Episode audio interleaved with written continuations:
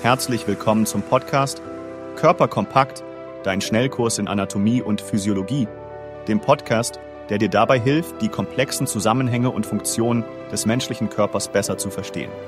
Ob du gerade mit dem Studium beginnst, dich auf Prüfungen vorbereitest oder dich einfach weiterbilden möchtest, hier bist du genau richtig.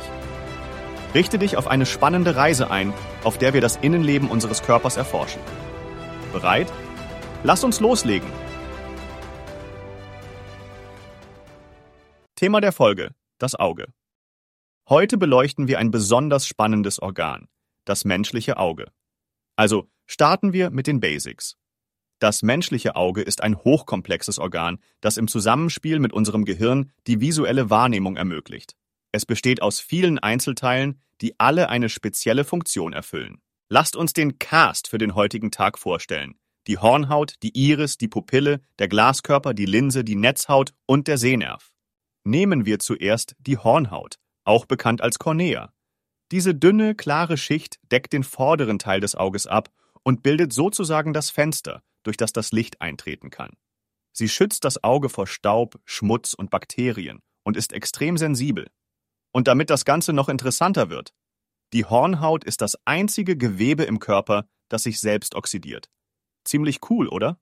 Hinter der Hornhaut befindet sich die Iris, die farbige ringförmige Struktur, die jedem Auge seine einzigartige Farbe verleiht.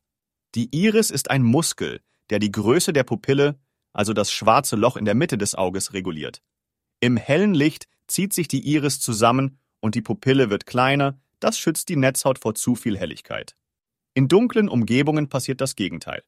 Die Iris entspannt sich und die Pupille wird größer, um mehr Licht hereinzulassen. Direkt hinter der Iris und der Pupille liegt die Linse. Das ist die Struktur, die für unseren Fokus zuständig ist.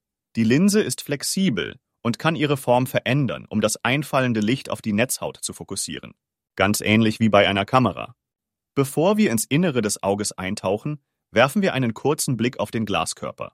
Der Glaskörper ist eine klare, geleeartige Substanz, die den Raum zwischen der Linse und der Netzhaut ausfüllt.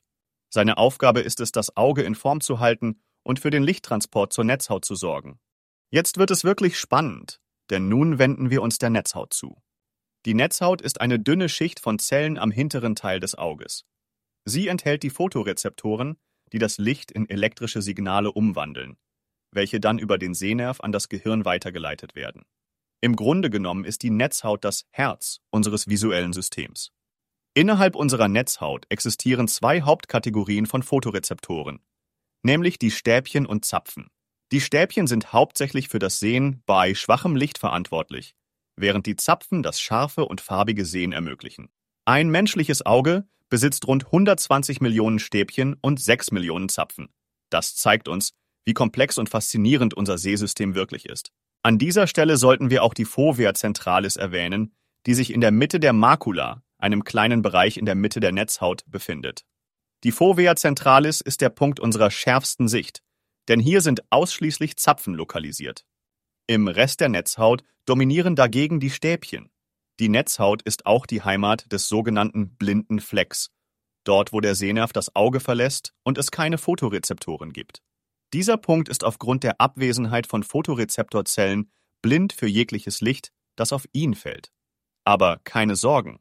Unser Gehirn füllt diesen Bereich mit Informationen aus dem umgebenden Bereich, sodass wir normalerweise nichts davon bemerken. Nun, nachdem wir das Licht durch Cornea, Iris, Pupille, Linse und Glaskörper haben passieren lassen, ist es nun auf der Netzhaut angekommen, wo es zu elektrischen Impulsen umgewandelt wird. Diese Impulse werden dann durch den Sehnerv weitergeleitet, der wie eine Autobahn für elektrische Signale von der Netzhaut zum Gehirn dient. Im Gehirn wird das Signal schließlich in dem Bereich verarbeitet, der als Sehzentrum bekannt ist. Dieser befindet sich in der hinteren Region des Gehirns, der sogenannten Okzipitalregion. Hier werden die elektrischen Signale in eine visuelle Wahrnehmung umgewandelt, das, was wir als Sehen bezeichnen. Zusammenfassend lässt sich sagen, dass unser Sehsystem ein hochkomplexes und faszinierendes Zusammenspiel von vielen einzelnen Komponenten ist, die alle zusammenarbeiten, um uns den scharfen und bunten Eindruck unserer Welt zu vermitteln. Ohne nur eine dieser Komponenten wäre unser Sehen deutlich eingeschränkt oder sogar vollständig ausgeschaltet. Na, wer blinzelt noch so oft wie möglich, um den Tränenfilm auf der Hornhaut zu verteilen, nachdem wir in dieser Episode über das Auge gesprochen haben?